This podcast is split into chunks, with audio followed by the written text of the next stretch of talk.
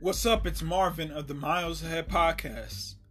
Today's podcast will be based on the NBA. The topics that will be spoken about are the MVP race, are the Suns really contenders or pretenders? My thoughts on the play in discussion. If the Nets don't get to the finals, how does everyone's legacy look on the team? And will they even get there? As well as, can the Knicks get to the finals in the next three to five years? Now, those are my topics. Let's get into it, but first, here's a commercial break.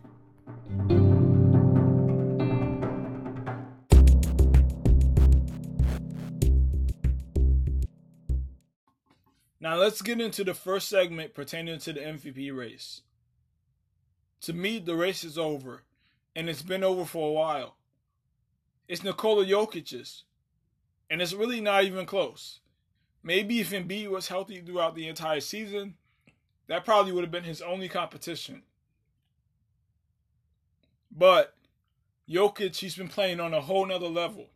And I definitely would have edged it out to Jokic if Embiid was healthy.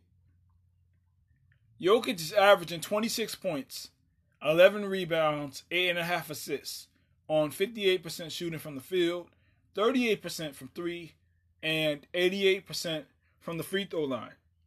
As a center, who does that? That's out of this world great. He's doing something a center has never done in terms of averaging over eight assists a game which is in the same likes of Russell Westbrook and Oscar Robertson.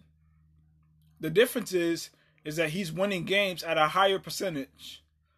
He's leading the league in PER and a whole bunch of other offensive advanced stats.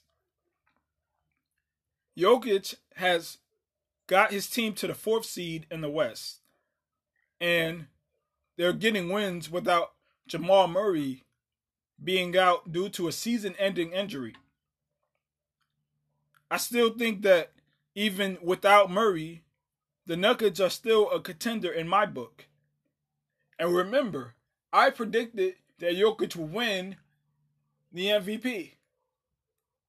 So, I guess I'm right again. now that that's settled, and who's the MVP, here are my remaining four who were in the discussion for for MVP contestants. At number two, I have Joel Embiid. He's had a monstrous season on offense and defense. He was averaging 29 points, 10 rebounds, and 3 assists on 51% shooting from the field 37% from three, and 85% from the free throw line. And plus, he has the Sixers at the number one seed. His impact and leadership has really shown, and he stopped goofing around and started taking things way more seriously in the regular season. And also, he's only getting better. And he's going to continue to get greater and greater and he stopped taking so many threes. Now he's taking mid range shots and he's getting closer to the paint, trying to get free throws, and it's working. So now we just got to see how he's going to play in the playoffs. But next, we're going to move on to the next player who was in the MVP discussion. At number three, I have Stephen Curry, who has been balling out of his mind he has been doing even better than he did in the 2016 unanimous MVP season. The only difference is there's no spacing on this team, and Klay Thompson is out for the entire season. Not to mention this team being plagued with injuries. And guess what? They're only playing eight players as of right now. The Warriors are one and seven without Steph on the floor, which was on the verge of having the worst team in the league, just like they did last year without him. But guess what? Steph has them on the verge of making the playoffs this year. He's averaging 31 points on 48% shooting from the field 42% from the three point line, on 91% from the free throw line. He's really balling. And for the month of April, he was averaging close to 40 points a game on extremely high percentages. This team is running on fumes, and it's running on the fumes of Stephen Curry. And guess what? It's still lit. still lit in a tough Western Conference, where there are only four players on this team who have been on playoff teams. That being Stephen Curry, Draymond Green, Kent Bazemore, and Kevin Looney. That's it. Now we're going to move on to the number four player who was in the MVP discussion. At number four, I have Chris Paul, who has had a tremendous season leadership wise, but not stats wise. Had Chris Paul had been averaging around 20 points and 11 assists or 12 assists, he might be right there with Jokic. He might even be a little bit more favored to win it. But he's not. So therefore, he doesn't deserve it, and nor should he be close to Jokic in that matter. But he is having a great season. He's having the same season as he normally does stat wise. But his impact and leadership for this young team is working. He has Devin Booker playing his best basketball in the center as well. And they are really embracing Chris Paul. And Chris Paul, he seems to do very well with young players on his team. Not necessarily veterans, but young players. And as of right now, he's doing so well that he has them at the number one seed in the Western Conference. And that should be respected. So salute to Chris Paul. And next we're going to move on to the number five player who was in the discussion for the MVP. Now, for the last person, but certainly not the least, I have Julius Randle at number five. He's been balling all season long. He's only missed one game. And guess what? He has the Knicks at the number four seed. Yes, I said it. They're in the playoffs, not the play in.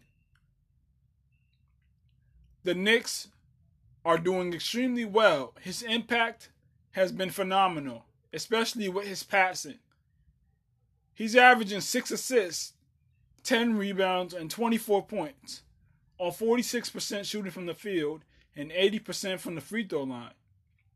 Shout out to the Knicks and the New York Knicks fans. I know that they have been struggling for these years, but guess what? They're in it now. And I bet that they're extremely happy and they're going to continue to grow. And guess what? It's going to be more in the future, more playoff runs in the future. So be excited and let's just see what happens. I'm expecting for them to get past the first round and to be able to give the second round team a scare. But at the end of the day, Julius Randle definitely deserves to be on an All NBA team. And if he's not there, then the whole All NBA list should be destroyed. So shout out to the Knicks and the New York Knicks fans. And that's it for the MVP discussion. Next, we're going to move on to are the Suns contenders or pretenders?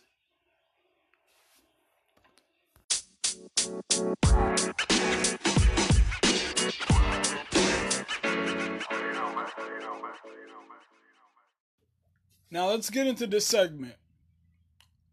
Are the Suns contenders or pretenders? To me, I'm not so sure. If they can get out of the second round, that will tell me everything I need to know. And hopefully it's not a grueling seven game series in the, in the second round. Because they will definitely be out in five games in the conference finals. Whoever they match up with. This team has Chris Paul on it, who has only won seven series throughout his entire career, which isn't good, especially when it comes to people who consider him quote unquote the point guard. But the question is, what has he achieved to be able to be given this status that he does not extremely deserve? I can understand if he won a championship or championships or even gone to multiple conference finals, but he hasn't. He is a great player, a surefire first ballot Hall of Famer. But come playoff time, is he even better than Chauncey Billups? No. Is he even better than Tony Parker? No. So again, I ask you, are they contenders or pretenders? We will see. And then on top of that, you have a whole lot of young players on this team. Now, Chris Paul, he does not really do so well with veteran players. He's been doing great with young players. Now we're going to see Devin Booker be game planned at. They're going to know which spots that he's going to take shots at. Things like that. Will he be able to be comfortable on a double team? I don't know. We'll see. We have DeAndre Ayton, who is very young. This is his first playoffs that he's ever been in. And we're going to see how comfortable this team will be. Can Chris Paul weather the storm of leadership and bring them to a conference finals where this team is projected to go or should be in? Why not them? Why can't they be there? Will it be because of Chris Paul? Or will it be because of them not being ready? We will see. But right now, I just need to see if they can get past the second round. And they have two great mid range shooters, that being in Chris Paul and Devin Booker. Two great mid range shooters. And guess what? The mid range has never really died. Never died. In 2015, you had Stephen Curry who could take a mid range shot and make it. You had Harrison Barnes. They won a championship. In 2016, you had Kyrie Irving and LeBron James. In 2017 and 18, you had Kevin Durant. In 2019, you had Kawhi Leonard. In 2020, you had Anthony Davis. So guess what? Now they have Chris Paul and Devin Booker, who are both elite at doing that. And they could both alternate between hit, hitting the three and making the two. So we're going to see the impact of this team. And guess what? We're definitely going to see if they are contenders or pretenders.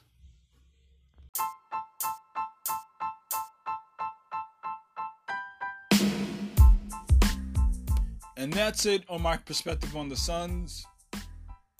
Next, we're going to move on to my point of view on the play-in game tournament. Now, let's get into it. But first, here is a commercial break.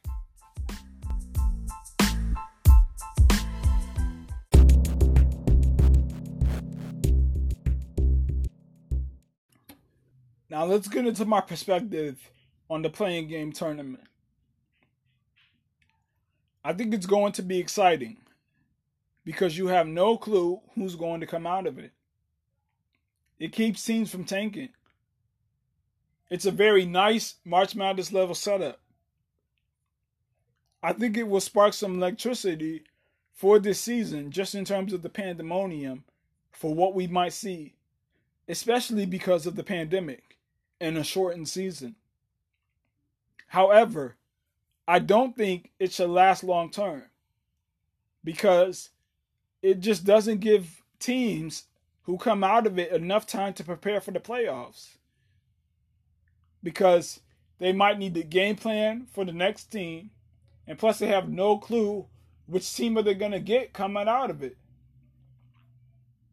and also players they need to settle in from their injuries that they could have gotten from the regular season, but yet they're playing in the play-in game. And that's not really fair. It's better for them to have the 1 through 8. And plus, you never know which major star could be bounced out of it. Because they could have had an injury riddled season, or the team did. And the least that they could do is make the 1 through 8, which isn't fair to the people who are fans of the sport. That's not good long term for generating dollars in the playoffs. And that's my point of view on the play-in game tournament. Now let's move on to my thoughts on the Nets.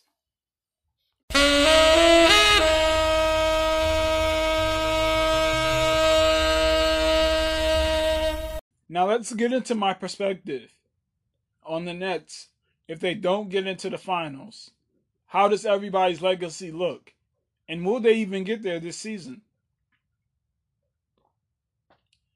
I think that everybody's legacy on this team would look terrible, especially this season, where expectations are extremely high for this team.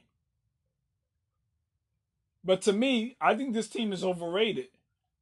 They've only played seven games together pertaining to the core, that being James Harden, Kevin Durant, and Kyrie Irving. You have Kevin Durant, who is injury prone on a high level this season. You have James Harden, who is extremely nice in the regular season, but come playoff time, he's not really trusted. And then you have Kyrie Irving, who has been on and off this season. He plays well when he plays. But guess what? He plays whenever he wants to play. And that's not good for chemistry. And the real question is is will Kevin Durant be able to take over as a leader? Can he do it without Stephen Curry? Can James Harden become a better playoff performer now that he's playing with two superstars? Or one borderline and one superstar?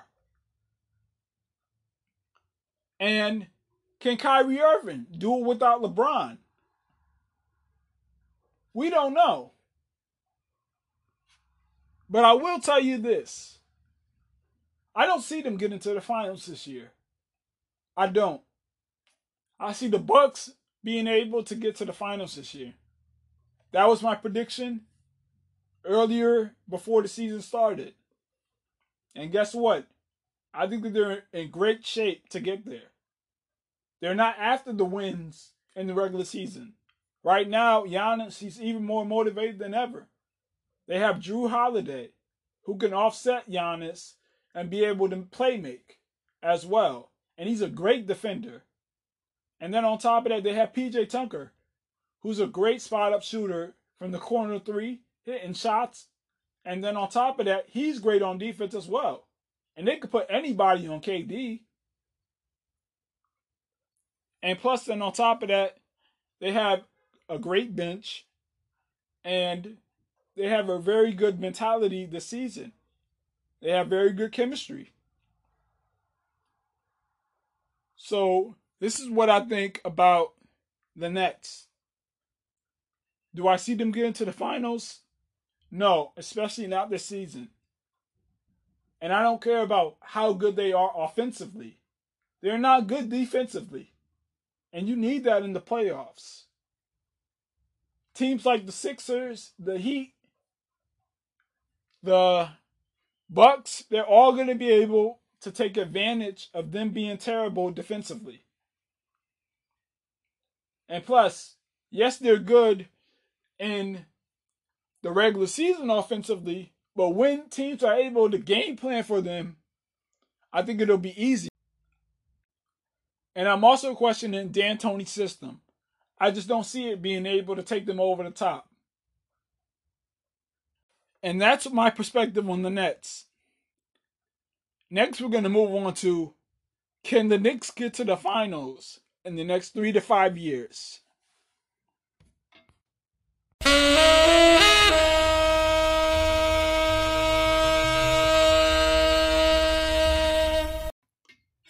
Now let's get into the final segment. Can the Knicks get to the finals in the next three to five years? As of right now, I'm not so sure. I think that this team has been playing great. I can definitely see them getting to the playoffs for the next three to five years in a row. It's very possible. But to me, expectations will definitely grow onto New York and the media. And to me, I think they're just a piece or two away from getting there. The real question is, is can they get somebody through free agency or through the draft that's generational talent? I don't know. It's possible. But the Knicks, they're definitely on the horizon. And the real question is, is these teams that are in the Eastern Conference, which makes it even tougher, is can the Knicks grow through the playoff experience and also the talent that's within the Eastern Conference? Will they be able to mature and be able to play up to their expectations? We're going to see what happens next. But as of right now, the Knicks are doing great. And when the Knicks are doing great, the NBA is doing great. To me, I think that this Knicks team beats the 2013 Knicks team because of their mentality, their hustle, and their drive.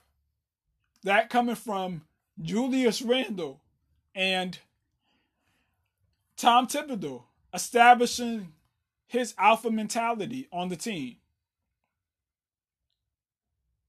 But like I said, they're just a piece or two away. You never know. So that's it on my perspective on the Knicks.